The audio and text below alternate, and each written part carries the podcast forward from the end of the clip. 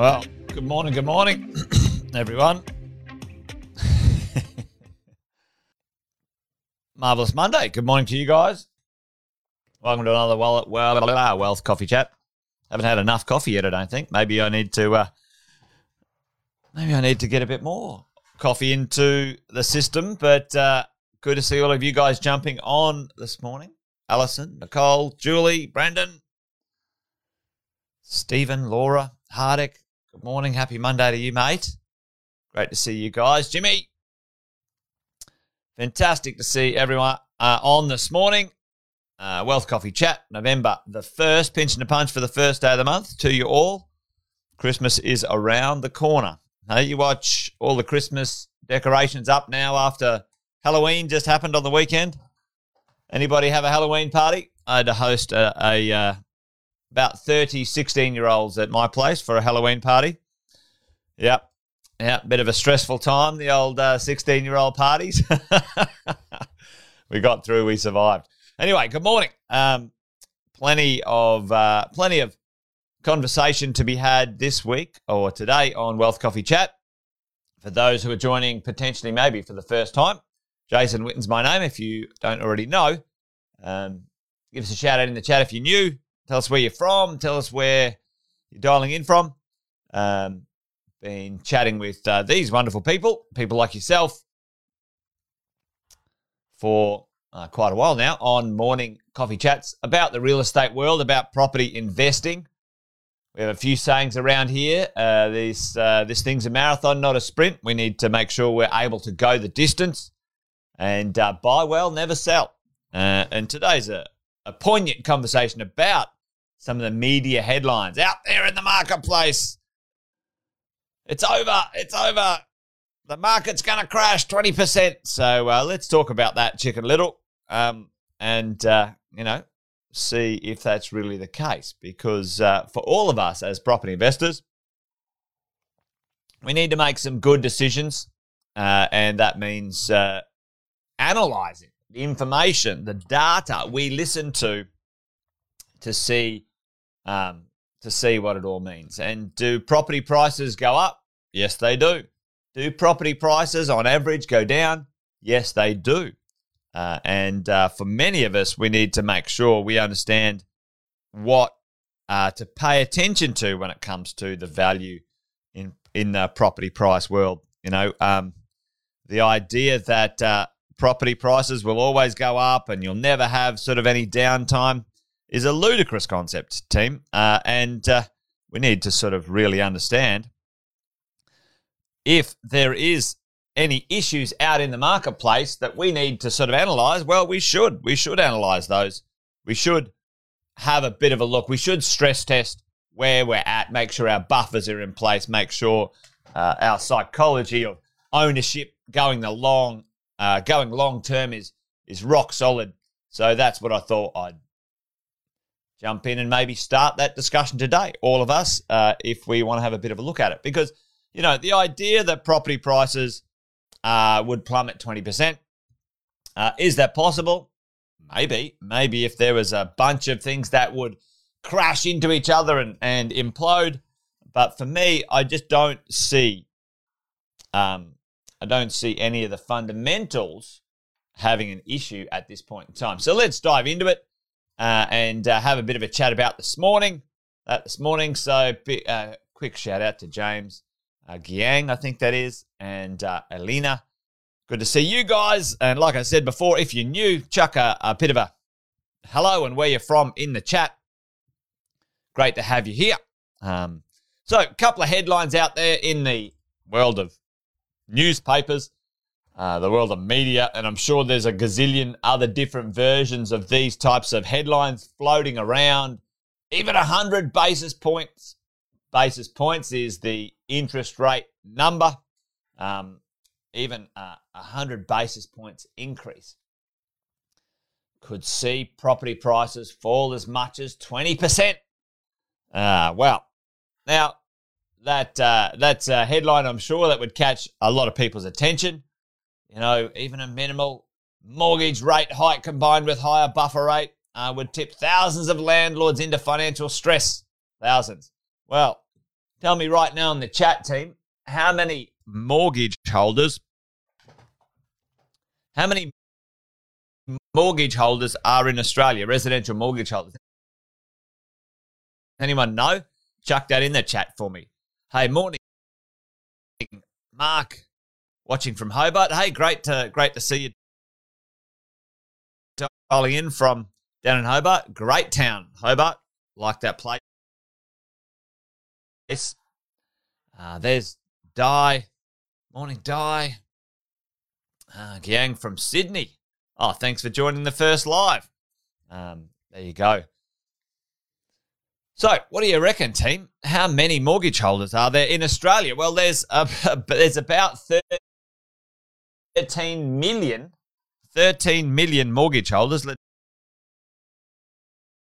have a look at that number. I'll, I'll chuck that number at the top here. 13 million. 13 million mortgage holders. Um, and if there was thousands of people going to go into mortgage stress, I don't think that would be a, a percentage, uh, a number of people that would be um, that would be one to pay attention to. All right. So for me, these headlines are a bunch of rubbish. However, there is things afoot right now where there may be some small, I think, uh, I think not very, um, not very impactful uh, movements in the interest rates at the moment. And let's have a talk about what that might be because we all, as we all should, as property investors, we all should be in a defensive mode. We all should be making sure we understand what might happen if, you know, there's a lot of mortgage holders in Australia, 13 million, matter of fact. Um, and uh, you would be a mortgage holder in one way, shape, or form if you're here today or looking to be. And uh, we wanted to sort of have a look at, well, you know, is this possibility of a 20% drop in prices even possible? Is there any history to that? So let's have a look at some history um, as we as we have a look. And of recent times, in recent times, January 20, January 09, January 09, um, let's have a look at the reduction um, or the negative growth of the marketplace uh, over since 1990. Well, you know, if you have a look here, we've had a few times that the prices have retracted. Uh, and if you guys weren't paying attention, I'm sure many of you guys um, um, uh, no, no good again. Oh, that's bloody annoying, isn't it?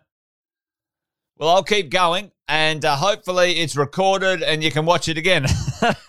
so let's have a look. You know, at the end of the day, uh, you know, history is not a perfect example of the future, but there is some evidence in history that uh, property prices dropping 20%, you know, it hasn't occurred. Even in the worst, even in the worst, uh, even in the worst financial disaster the world had ever seen, the GFC right here. GFC. Nah, didn't happen. You know, this this was the APRA, um, the APRA uh, slowdown um, over here in uh, in 2017, 18. I'll, I'll, whack that up a little bit higher. Um, you know, the the idea that property prices would plummet 20% uh, is a ludicrous one. Now, for you and me, how do property prices go down? Like, does that apply to the whole marketplace?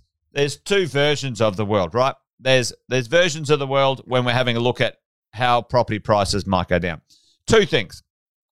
Two things that we might we have to have a, a bit of an understanding of. Number one, would you sell your property for less, uh, 20% less than you purchased the property? All right.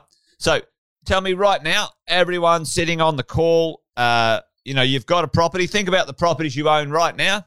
Tell me, anybody, anybody on the call right now, do you want to sell the sell the property that you purchased twenty percent less than than what you bought it for? Let me know. Anyone want to sell it twenty percent less than what they bought it for? Tell me in the chat. Um, sorry, sorry, team. The thing's cutting in and out. Um, but uh, hopefully uh, some of you can stick around Um, Margaret doesn't want to sell it for 20% less. Why not, Margaret? Why not? Why don't you want to sell it for 20% less? Uh, hell no, says Jimmy. All right. So the idea, no, no way. You know, yep. Yeah, exactly. Exactly, Roz. You would have to be desperate to sell your property for 20% less than you purchased it for. So right now, oh, excuse me, I'll drop my pencil. All right, technical challenges all over the place this morning. Um, right now, when we do a sensibility check, sort of, you know, um, yeah, you wouldn't sell it if you can still service. Dead right. Okay, so you go, well, okay, will those property prices drop 20%? Well, you know, and the answer is no. 99% of people right there sitting on this call and also out in the marketplace, they can't afford to, nor would they want to, um, sell their properties for 20% less. On the flip side, you know, um, would uh, uh, will the market be able to buy properties for 20% less? So now, if you look at what's out there, what's being produced, what's being developed, what people have paid for, you know, will there be a supply? Will there be a new supply uh, for properties that are going to be 20% less and then reset the price the the prices. So you think about that. So tell me, do, do you guys think that the developers or builders or anyone at the moment could now go and reprice the marketplace, reprice the properties, right? 20% less than the, the average right now. Tell me, is anyone trying to build a property right now? What's going on with the construction prices, team? Tell me right now in the chat. Tell me, are, are the construction prices getting cheaper? All right. Um, do we have, um, you know, um, do we have an endless supply right now? How's our supply chains? So we've got some issues. You can't you can't deliver it twenty percent less. Number one, construction materials uh, are up. Number two, labor um, uh, labor is up. Right, and number three, uh, demand. Well, in reality, it's more like supply is down, right? Um, supply is down. Oh, that way. So, no, the resources, you know, they're going up. Okay, so how, in, in which mechanism, what mechanism is going to create this this fairy tale or chicken little 20% drop? Okay, um, it's not going to happen like that. Okay, can and will some certain properties uh, be either sold or purchased for 20% less than they might have been sold or purchased into the before? Yes, the answer is yes. On mass, the answer is no, right? Okay, economically, right now, that doesn't that doesn't look um, there's no evidence anywhere that that 20% could happen. All right. So, where's the other place that we might see this um, uh, this thing play out is in the mortgage world, in the finance world, right? So you and I sitting here right now, what do we need to do? What do we need to um, plan for and organize if there is some increases in interest rates? Um, well, we need to check out our mortgages, right? So let me see if this is going to work this morning because uh, all of this stuff. There we go. Uh, there's me talking to you, you talking to me. All right, let's go over here. This is what I was wanting for. Now, this is uh, a calculator, obviously. Um, and let's just do this mortgage at 500,000. All right. Um, and let's have a look at the interest rate here, 2.79. Okay. Now, the regular payment, this is a principal and interest payment, principal and interest monthly. Okay. So we just have a look at this. The payment right now at 2.79, 2052. Okay it's a comparison rate of 3.02, which means, you know, you, have got a little bit of a, a honeymoon period at the start and then you pay more later on. So let's just cut to the chase here and let's just go to the interest rate and we'll go, all right, well, let's increase that to 3.5%. All right. Did everyone see this over here? Check it out. All right, let's go back. Let's go back. All right. I meant to, uh, I should have made everyone pay attention. So 2.7%. All right. 2000. So let's have a look at this number. So this is where we rationalize. This is where we make the rational decisions team. Rational. Okay. All right. A $500,000 mortgage at, you know, straight off the bat right here, 2.7%. Okay.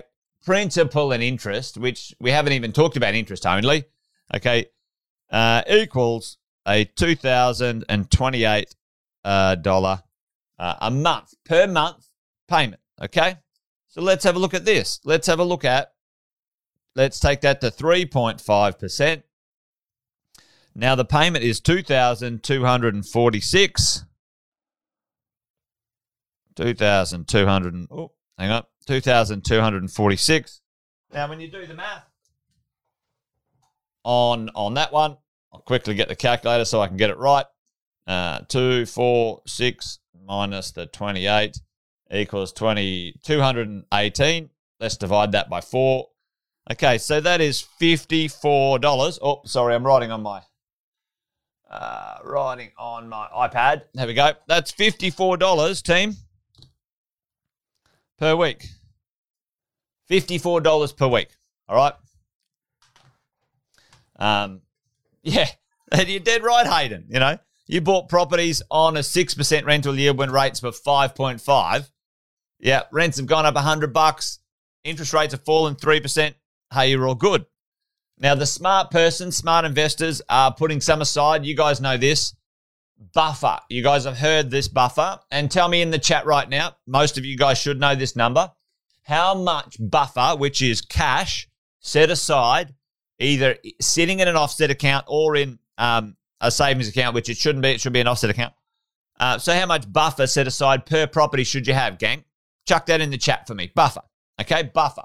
Now, let's just say, let's just get um, let's say the interest rates did go up a full percent, okay, 1%, okay, that's close enough to $54 per, per, um, Karen nailed it. It's five, five to ten thousand dollars. That's it, gang. Five grand. Okay. So check this out. We've got a $54 per week increase in the price of money. Let's even say that went up $100. Okay up $100. At the end of the day, I guarantee most people who actually own an investment property now can actually afford to pay for that, right? Because if you guys were at mentoring the other night, we talked about this buffer rate.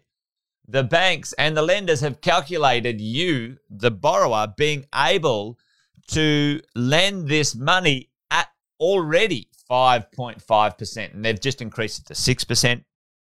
So you're already there. Plus, you've got, you should have a 5K buffer sitting aside. Okay. And like Hayden said, you know, um, his rents have gone up $100. So too will your rents go up if your uh, interest rates go up as well. Okay.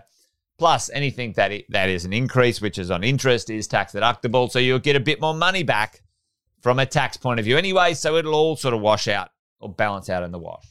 So, really, at the end of the day, team, this $200 a month increase is already priced into the calculations for you getting a loan anyway. On the flip side, you would get uh, a rent increase. Number one, that would probably take a rent increase would take six to 12 months to come through. That's what will happen in the market. If interest rates go up, rents will go up, and they're already going up. Number two, uh, your tax deductions uh, would increase as well, only slightly, but you might get yourself back 10, 10 bucks a week um, from a tax point of view. That makes that 44, right? At the end of the day, your rent's only got to go up, you know, 30, 40 bucks, and this doesn't matter. Okay. So for me, the big takeaway here is will will the the mechanisms of like oh the property prices are going to drop 20% well the first stress test is, you know, is the market under pressure to either produce or can it produce properties for 20% less or will people sell for 20% less? The answer is no. Will an increased 1% increase in interest rates affect the market that, that drastically that property prices would drop? Um, as far as I'm concerned, the answer is no. There may be some fringe people out on the fringes of mortgages that that can't afford things. Uh, it confounds me how they got the friggin' mortgage in the first place.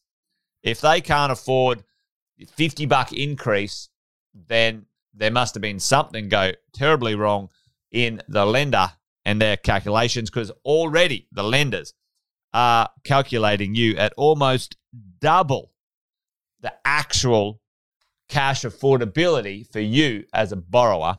Um, plus, you should have your buffer in place that would easily last you 12 to 24 months even if the even if the rent uh, the cost went up 100 bucks. We didn't even talk about changing your loan from a principal interest loan to an interest only loan. Let's just quickly do that before we we check out. All right. See this $2246 payment? Just do that. Do that. Check that out, team. It went from $2,246 to $1,346. Interest only. And that's why I talk about interest only all the time. What's that about a six? Yeah, six or seven hundred dollars back in your pocket. Did you guys see that? Next time I'll talk about principal interest, interest only. I think that makes a lot of sense when it comes to this world of mortgages. Anyway, it was a little bit bitsy this morning. Sorry about the technology and the, the audio and whatever. Hopefully, uh, hopefully the conversation makes sense, team. Let me know in the chat um, if that landed or the idea landed. We need to check the data. We need to check information.